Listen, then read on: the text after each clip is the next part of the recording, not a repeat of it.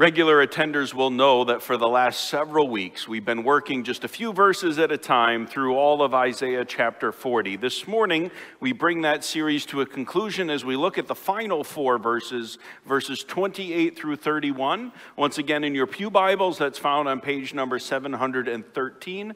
Otherwise, the words will be on the screen behind me.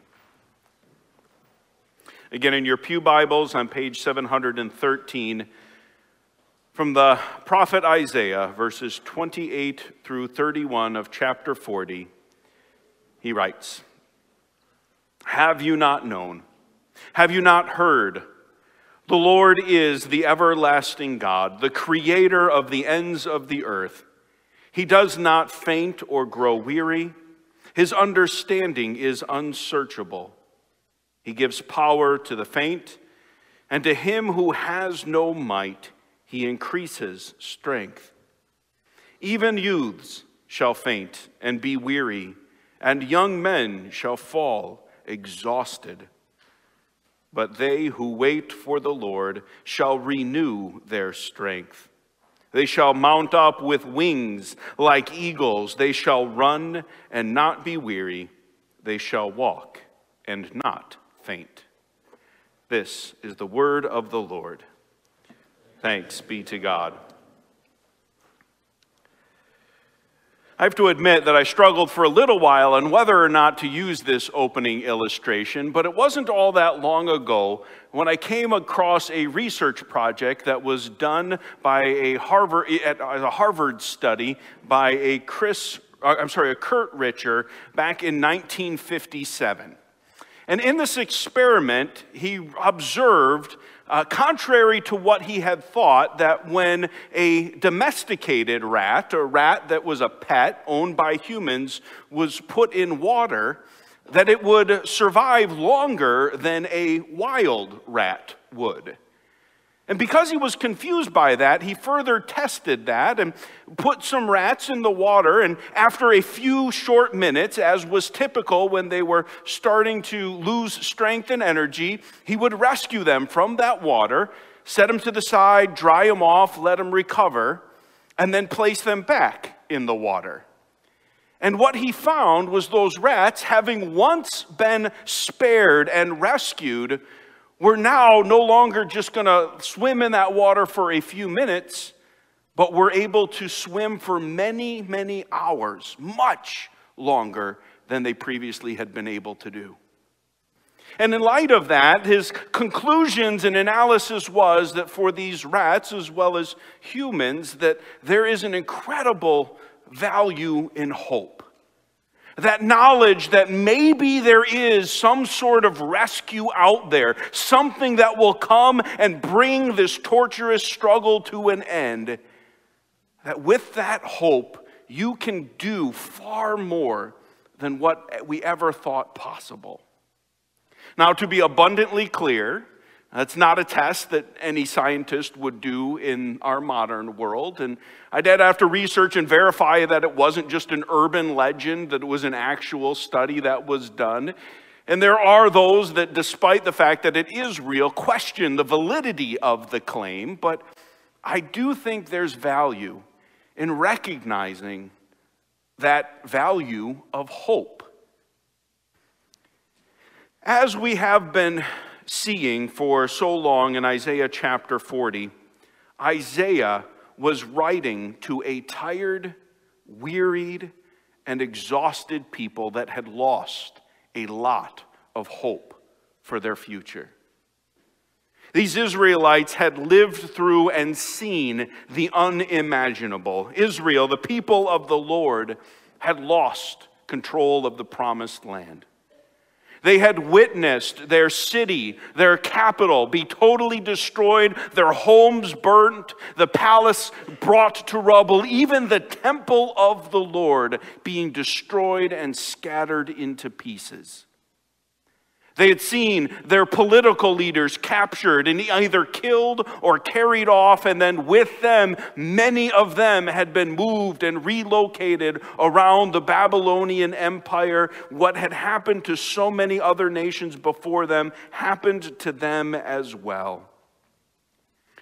And on top of that, They were pretty sure that because of their sin against God, that God had either completely abandoned them and was done with them entirely, or that he had forgotten them. That he wasn't the great powerful God they thought he was, and that he was not able to rescue them, that he was done with them, and so this is it. Again, the language of our text is that they were faint, weary, exhausted, in a situation that felt helpless. Since the very beginning of having this idea of looking at Isaiah 40, and in many ways the cause of wanting to do this study, I've been thinking about and praying for you, who, when you look at your life, you think those words are more than appropriate weary, faint, exhausted. For some, it's just the general grind of life. The responsibility of earning a living for your family, of raising children, of maintaining all different kinds of schedule and chasing around from event to event that feels just tiring are students that are asked to keep track of all of the homework that they have, to be on top of their studies, to never let their grades slip, and to never let them slip while they're doing sports and other extracurricular activities. You're being asked to step up and, and act like an adult, but you just don't know if you're ready for that kind of responsibility, and it's tiring to live under those expectations or you throw in just a, a few difficulties in that, and it just adds that much to the burden. You give yourself to your labor and your work. You do all that you can. You do it well. You do it right. But then the market price for your goods drop, and now you don't know if you can continue to pay your employees, if you can afford the car that you purchased, or continue to pay for Christian education, and those burdens are wearing on you in a mighty way. Thing we often pray for and think about in this circumstance are those that have health issues. And again, I think about and pray for those that deal with, with chronic pain that have realized that every day they're going to wake up with that ache in their body and it will not go away. They've talked with doctor after doctor. And yes, maybe there is a surgery that could be done, but it's very risky and you don't know if the cost is worth it. And so every day you wake up fighting, but it is a wearying battle because your body just doesn't want to do it.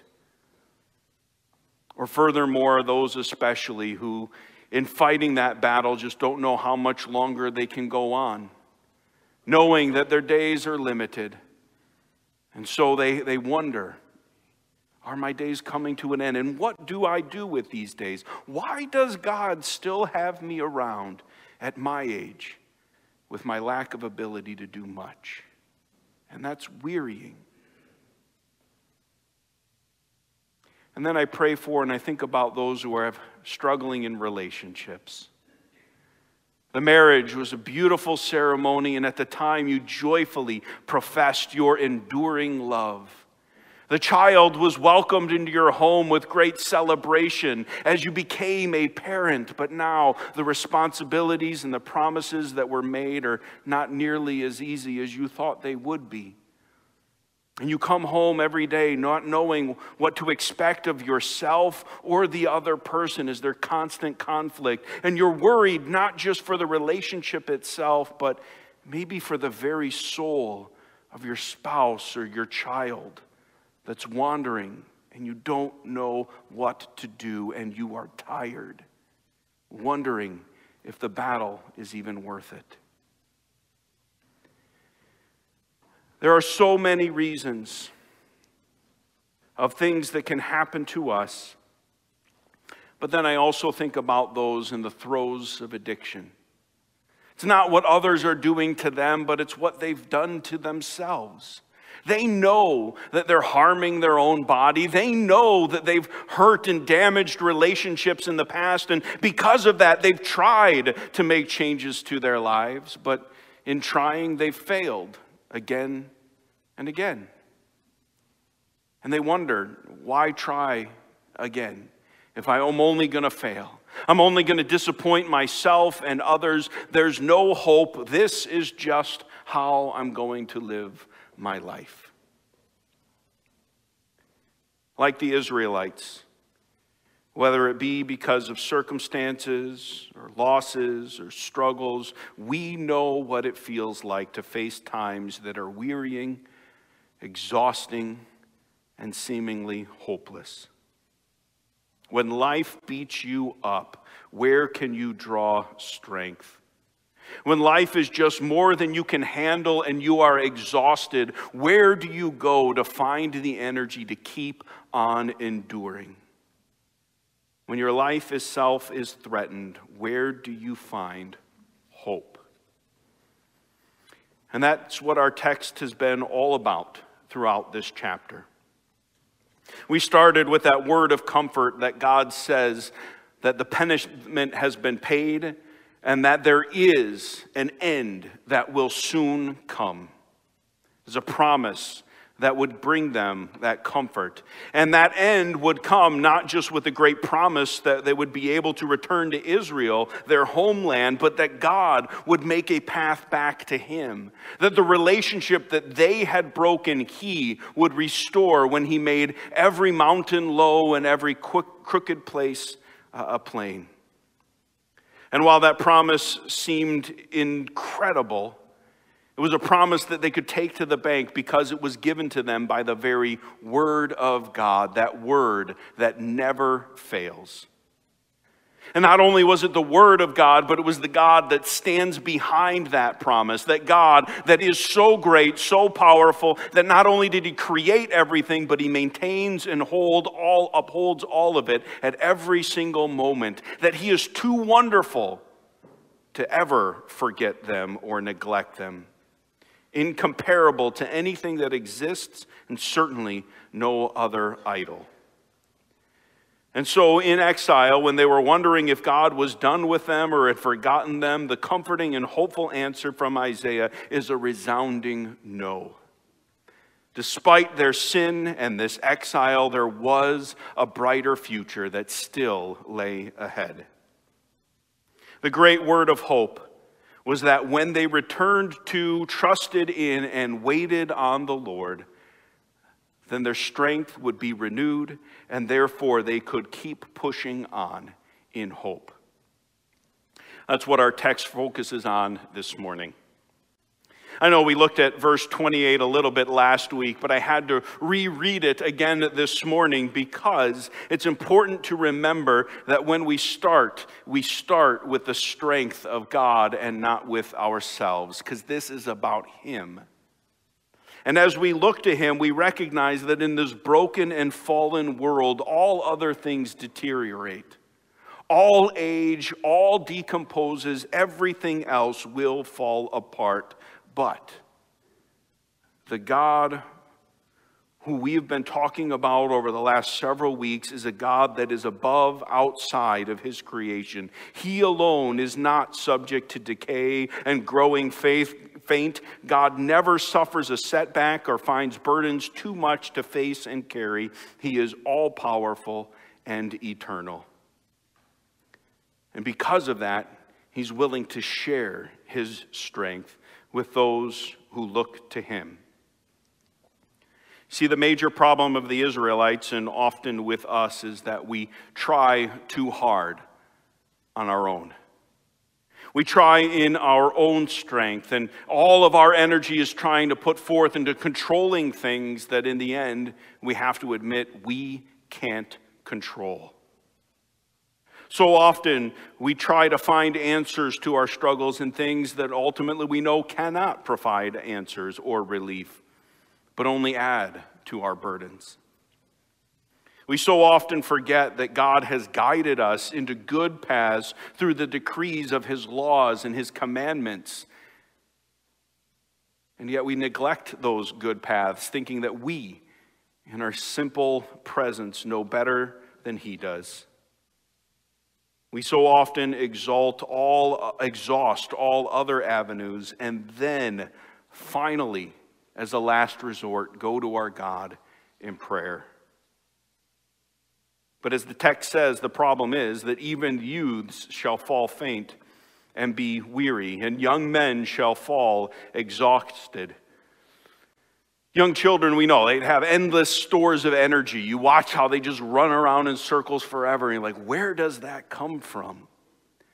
But at some point, no matter how young they are, no matter how fit and energized they are, no matter how in shape they are, there is a limit to human capacity. You will hit that wall. You will get to that point where you, in your own strength, can go no further.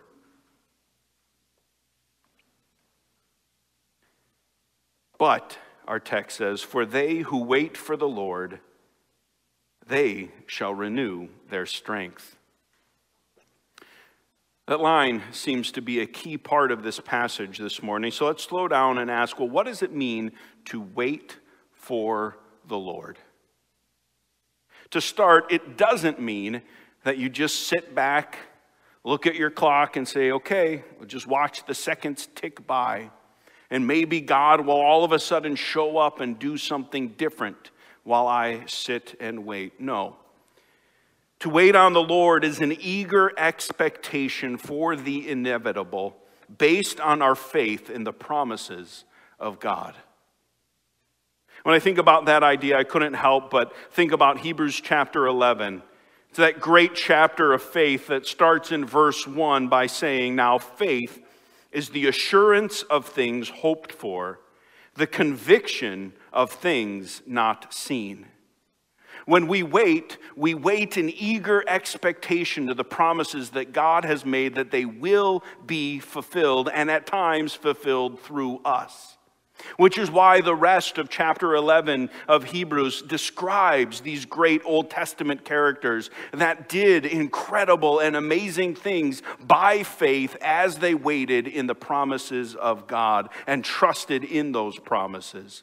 And it talks about the things that God was able to do through them and with them as they, as they gave their faith to the Lord in those promises. And then when it goes from chapter 11 into chapter 12 of Hebrews, having laid that foundation, it encourages us to persevere when it says in Hebrews 12, verses 1 and 2, Therefore, since we are surrounded by so great a cloud of witnesses, all of those people mentioned in chapter 11, let us also Lay aside every weight and sin which clings so closely, and let us run with endurance the race that is set before us, looking to Jesus, the founder and perfecter of our faith, who for the joy that was set before him endured the cross, despising its shame, and is seated at the right hand of the throne of God.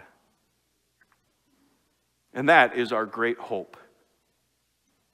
When you go back to Isaiah, you see not only the promises that he was making well before they ever took place, that God would bring them back to their homeland, restore them, and rebuild them as a nation. And we can look back and see that those promises indeed were fulfilled that God allowed them miraculously to be allowed to return. And the nation was rebuilt, the walls were reassembled, the temple remade.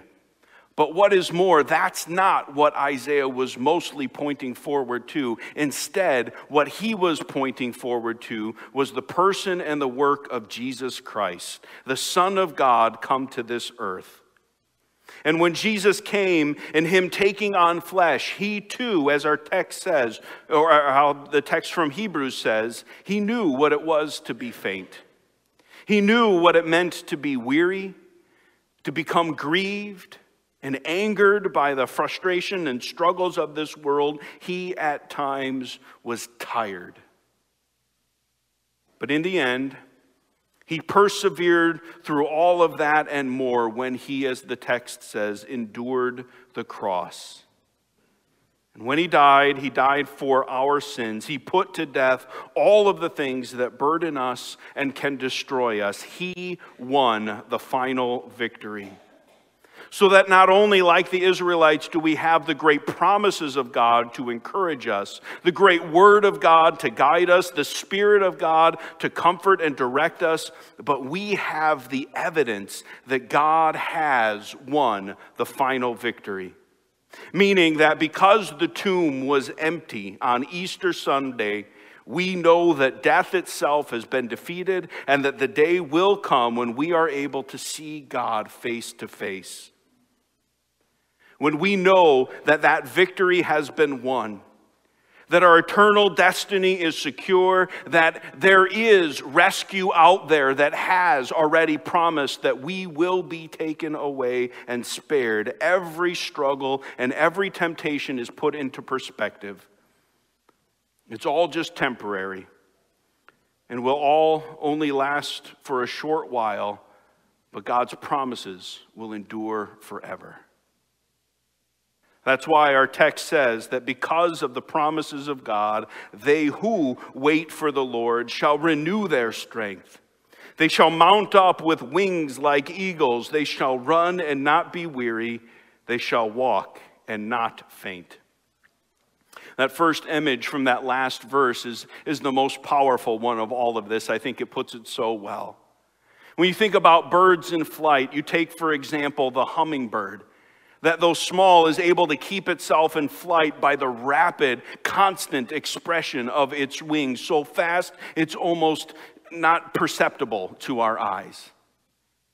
Totally different from how the eagle flies. Instead of all of its effort being put into its wings like the hummingbird, the eagle just puts its wings out and allows the updrafts of the different airs to keep it in flight, and it just extends its wings and is carried along by the wind and by the different thermal dynamics. And that's what God says He would be for us. He will carry us along.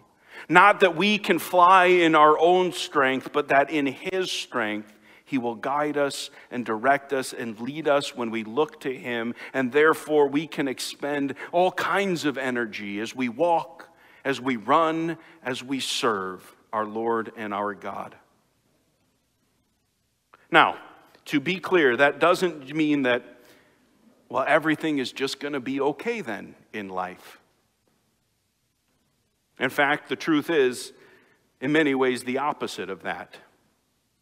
The texts that I read from Hebrews were written at a time in the church when they were facing incredible amounts of persecution, where believing in the Lord and professing a faith in Him often meant a loss of property, a loss of employment, a loss of status, and sometimes loss of your very freedom and life itself.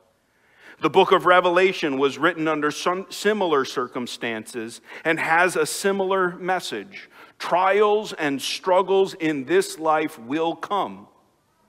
You will continue to face all kinds of hardships. You will face temptations over and over again. Life is and will be hard in this fallen world.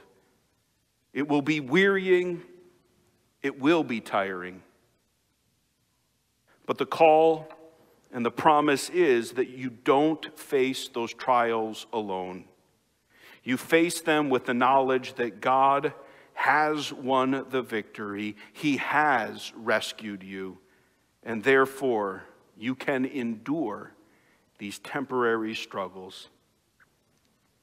And so when life gets you down, continue to find your strength in the model and the example of Christ. When sickness comes your way, know that God has promised an eternal, immortal body for us. When you face temptations over and over again, know that Christ didn't just come to set us free from the consequences of our sins. He came to set us free from the control that sin has in our lives. You can start over again and win the victory. Maybe you failed in the past, but today is a day to start over in the strength of Christ. Yes, there is much that will sap our energy and exhaust us.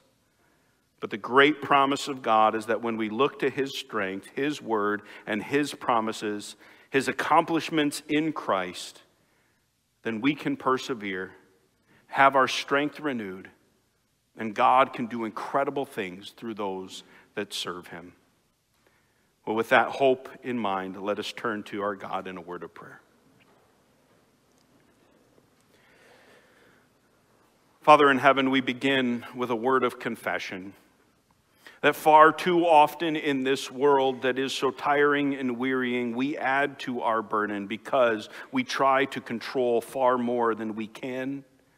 We try to do things in our own wisdom rather than yours. And we expend far too much energy worrying about things that we should be surrendering to you. And in this world, where all of us at different times have faced burdens or will in the future, I pray that we would know of your strength available to us.